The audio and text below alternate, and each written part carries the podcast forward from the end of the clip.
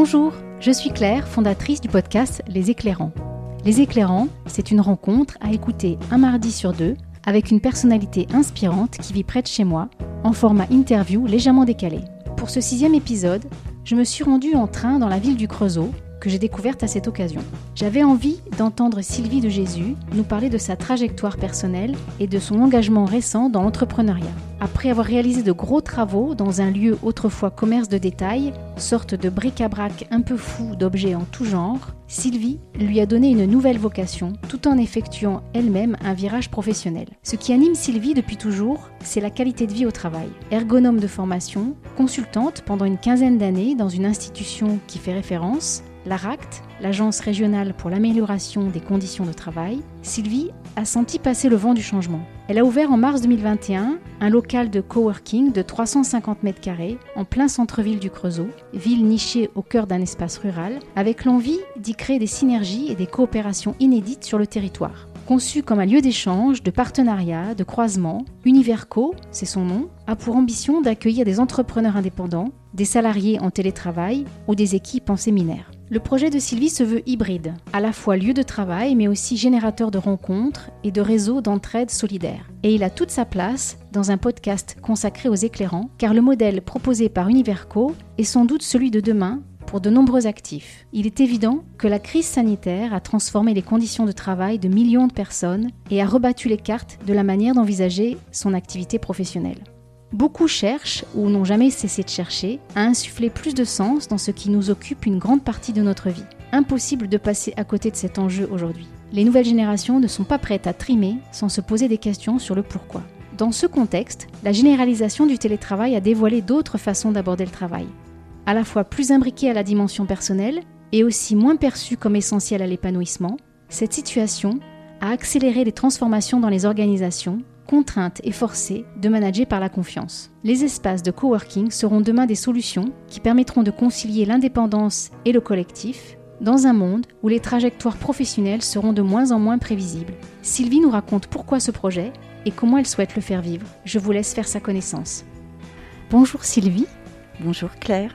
Je suis au Creusot aujourd'hui. Je suis venue visiter euh, Univerco, l'espace que tu as ouvert il y a quelques semaines. On va parler de ton activité en passant, euh, comme d'habitude, dans ce podcast par euh, des chemins de traverse. Et ma première question, Sylvie, ce matin, c'est quel est ton premier geste ou ta première pensée au réveil? Alors, ma première pensée et mon premier geste qui vont de pair, c'est un café. Parce que sans café, je suis bonne à rien. Après le café et pendant que je le bois, souvent euh, c'est là où je check un peu tout ce que j'ai à faire dans la journée, euh, comment je vais le faire, comment je vais m'organiser, euh, dans quel ordre. Regarde aussi ce qui va me procurer le plus de plaisir, un peu moins. Et souvent c'est aussi le matin, alors ça va dépendre de ce qui s'est passé la veille ou la nuit, c'est souvent le matin que je réfléchis le plus, ou j'analyse en fait, comme si tous les éléments de la nuit s'étaient révélés à moi le matin et le voile s'était levé ton dernier geste ou ta dernière pensée au coucher Alors, euh, comme je cogite beaucoup, pas forcément toujours bien, hein, mais euh, mon cerveau a une activité assez intense, j'ai besoin euh, de couper cette activité. Donc, souvent, je regarde la télé ou une série. Le week-end avec mon chéri, c'est une série, c'est notre petit rituel. Et puis, au Creusot, quand je suis la semaine, bah, c'est la télé. Donc, je suis assez bonne consommatrice de la télévision. Et qu'est-ce qui te révolte en ce moment particulièrement? Ce qui me révolte, c'est peut-être l'inadéquation qu'on peut trouver souvent entre les actes et la parole. Ça, je crois que ça m'agace. Ça m'a toujours agacé et je crois que ça m'agace de plus en plus quand euh, il y a incohérence en fait entre euh, ce qu'on peut dire et ce qu'on peut faire. Alors on le fait tous, hein, euh, bien sûr, mais quand il y a trop d'écart, ça a tendance à m'horripiler. Et puis il y a une autre chose. Alors je fais pas grand-chose malgré tout pour. je sais pas si ça me révolte, mais en tout cas ça me rend très triste, c'est de voir les gens dans la rue aujourd'hui. J'en vois de plus en plus et je me dis qu'aujourd'hui, en 2021, de voir encore des gens qui sont dehors, c'est difficile. Alors à l'inverse, euh, quels sont tes motifs de réjouissance? Euh, bah, C'est ce que je peux voir parfois ici dans ce lieu. Quand il se passe quelque chose qui ne se serait pas passé si les gens n'avaient pas été ici. Alors soit des projets avec moi, soit des projets entre eux, soit des collaborations, des initiatives, des échanges, enfin tout ce qui peut naître du fait que les gens soient ici ensemble. Et c'est pour ça que j'ai créé ce, lieu. Donc ça, ça me réjouit. La semaine dernière, j'avais besoin de savoir comment je pouvais euh, partager euh, plusieurs boîtes mail sur mon Outlook. Et comment je pouvais partager un, calendrier avec d'autres personnes. J'ai lancé en tout cas cette question à mes coworkers et j'ai eu spontanément deux personnes qui sont venues me voir en me disant bah, je peux t'aider à résoudre ton problème. Ça c'est une première initiative. c'est quand je vois deux coworkers qui ne se connaissaient pas il y a encore deux mois, qui imaginent des projets ensemble de vente d'un produit en ligne et de collaboration sur un projet en commun. voilà, c'est des exemples comme ça. C'est pour ça que tu as monté ce lieu? Oui, oui, c'est vraiment pour ça que je l'ai monté. C'est comment on peut coopérer euh, en dehors d'une structure entreprise où on est lié par un contrat de travail et où on est obligé de coopérer. C'est comment ce lieu peut euh, favoriser effectivement euh, des rencontres et des coopérations quelles que soient d'ailleurs ces coopérations, hein, elles peuvent être économiques ou autres. Sur le premier exemple que je t'ai cité, c'est plutôt une coopération de solidarité en fait, hein, d'aide. Et puis la deuxième, c'est plutôt une coopération économique. Donc oui, c'est vraiment pour ça que j'ai créé ce lieu-là, et mmh. comme ça. Est-ce que tu peux nous expliquer ce qui a changé pour toi depuis 5 ans? Parce que ce lieu-là, il est tout récent. Il y a 5 ans, tu n'étais pas animatrice, coordinatrice d'un espace de coworking au Creusot. Mm. Qu'est-ce qui a changé depuis 5 ans? Bah, essentiellement, effectivement, la sphère professionnelle. Euh, j'étais salariée d'une structure institutionnelle il y a 5 ans. Et depuis, bah, j'ai suivi une formation au CNAM, d'ailleurs, qui est le point de départ en fait de ce projet, où le travail de recherche-action que j'ai mené dans le cadre de cette formation a tourné autour de l'intercoopération dans les pôles territoriaux de coopération économique. Et en fait, l'idée, elle était là. Je trouvais ce, pôle territorial, les PTCE, là, les pôles territoriaux de coopération économique, euh, ça m'intéressait sur l'idée. Et donc, j'ai voulu aller voir ce qui s'y passait vraiment derrière et d'avoir rencontré d'autres euh, initiatives qui avaient été menées sur la région progressivement, euh, je me suis rendu compte que j'avais envie de faire ça en fait. C'est ça qui allait me procurer du plaisir. Comme j'aimais aussi bien le métier que je faisais avant, je continue de le faire et je voulais aussi que le lieu euh, incarne la qualité de vie au travail. Donc euh, c'est ça qui a changé énormément. C'est aussi du coup de me lever le matin en me disant pourquoi je fais ça et, effectivement de faire quelque chose qui m'anime. Les pôles territoriaux, coopération économique, qu'est-ce qui te plaît dans ce modèle? Ce qui me plaisait, euh, en tout cas dans l'idée, c'était euh, la coopération de structures différentes. Oui, la coopération de plusieurs structures, quel que soit leur statut. Et c'était justement, je crois, l'idée aussi qu'on décloisonne des structures de l'ESS, euh, des structures privées, qu'on se fasse se rencontrer ou qu'on fasse travailler ensemble des structures qui ou des personnes qui normalement ne se seraient pas rencontrées. Et ça, je crois que c'est un, y compris dans le métier que je fais dans le conseil et, que j'ai pu faire jusqu'à présent, cette idée aussi qu'on puisse euh, trouver des enseignements ou, ou se nourrir de d'autres milieux que le sien de sortir de l'entre-soi. C'est ça qui m'avait plu, en tout cas dans l'idée des PTCE. L'idée du croisement Oui. C'est ça? Oui, oui. Oui, parce que même si on est très différents, on, a des, on peut avoir des choses en commun, ou parfois les différences, elles sont intéressantes en fait. Et la conciliation de parfois de choses différentes ou d'intérêts différents, je trouve euh, l'idée intéressante. Oui. il y a cinq ans, donc, tu étais euh, ergonome? Oui.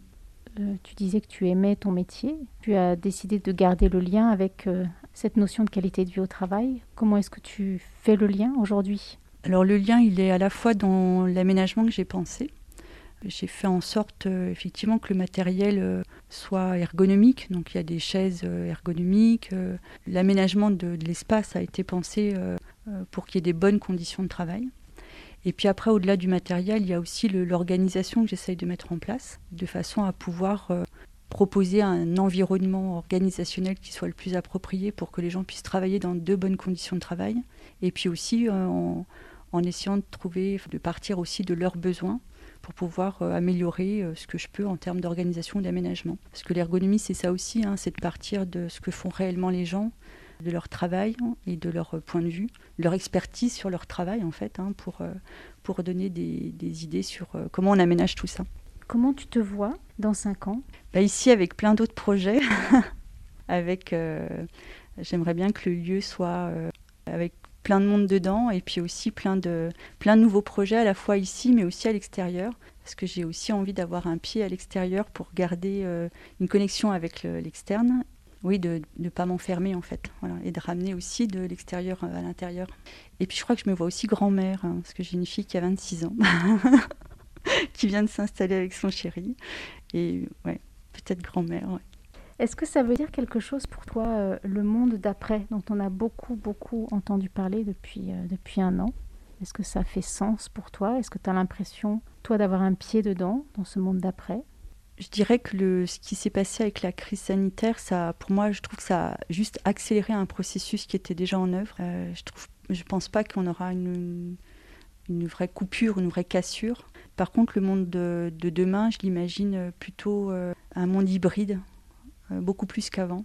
D'ailleurs, le, coworking, ça s'inspire de ça. Hein. c'est euh, l'hybridation des lieux de travail et des façons de travailler. Et je pense qu'on aura cette hybridation-là aussi sur les modèles économiques, sur les façons de travailler, les façons de consommer, euh, avec des mélanges. À la fois, on consomme de plus en plus local et à la fois, on consomme de plus en plus euh, des produits qui viennent de l'autre bout du monde en, un temps record. Donc voilà, c'est plutôt l'hybridation de ces différentes choses peut-être plus forte. Et puis aussi la question du sens pour les gens. Alors le sens au travail, mais le sens aussi de ce qu'on consomme, de la façon dont on vit, qui est plus prégnante. Voilà, c'est comme ça que je l'imagine.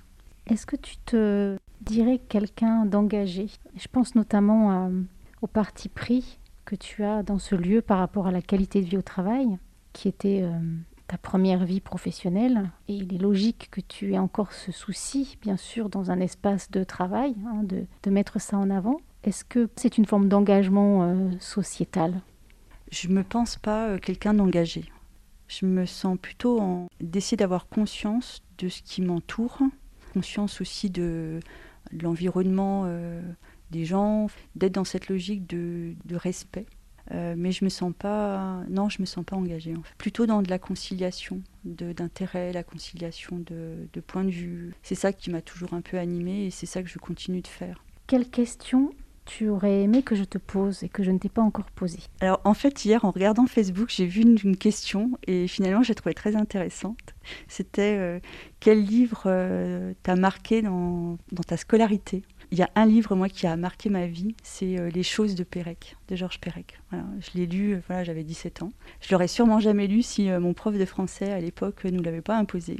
Et c'est vraiment un livre qui m'a qui m'a marqué à l'époque et qui continue de me marquer par rapport au rapport aux choses. Enfin voilà. Et c'est un livre que je conseille souvent et que j'ai obligé ma fille à lire quand elle était jeune. Voilà. De quoi ça parle? En fait, ça parle euh, d'un couple qui a un rapport aux choses qui l'amène à faire des choix et, qui l'amène sur certaines voies qui ne les rend pas heureux. Et voilà, je me suis aussi souvent dit que qu'est-ce qui pouvait nous rendre libres en fait. Et, alors les choses, bien sûr, je suis entourée de choses comme tout le monde, mais comment les choses sont à leur juste place. Je crois que c'est ça qui m'a plu dans ce livre. On revient à l'ergonomie quelque part. Oui. C'est ça? C'est comment la chose peut être au service de l'homme et non pas l'inverse, c'est ça? C'est exactement ça, tu le dis beaucoup mieux que moi. Bien Sylvie, merci beaucoup pour euh, cette visite de Univerco, qui est un très bel espace. Si vous habitez pas loin du Creusot ou que vous passez par le Creusot, c'est vraiment chapeau euh, Sylvie, il y a un travail d'aménagement, un travail sur la lumière, sur la gestion des espaces qui est vraiment qui fait de ce lieu un, endroit où on a envie de venir travailler. Merci pour cette visite et puis rendez-vous dans un an pour des collaborations, en tout cas voir ce, lieu vivre encore euh, avec euh, des résidents. Merci à toi. À bientôt. Et voilà, c'est fini. Pour en savoir plus sur Univerco Creusot, vous pouvez visiter le site internet univerco.fr. Si vous avez aimé ce podcast, n'hésitez pas à le faire connaître et à vous abonner.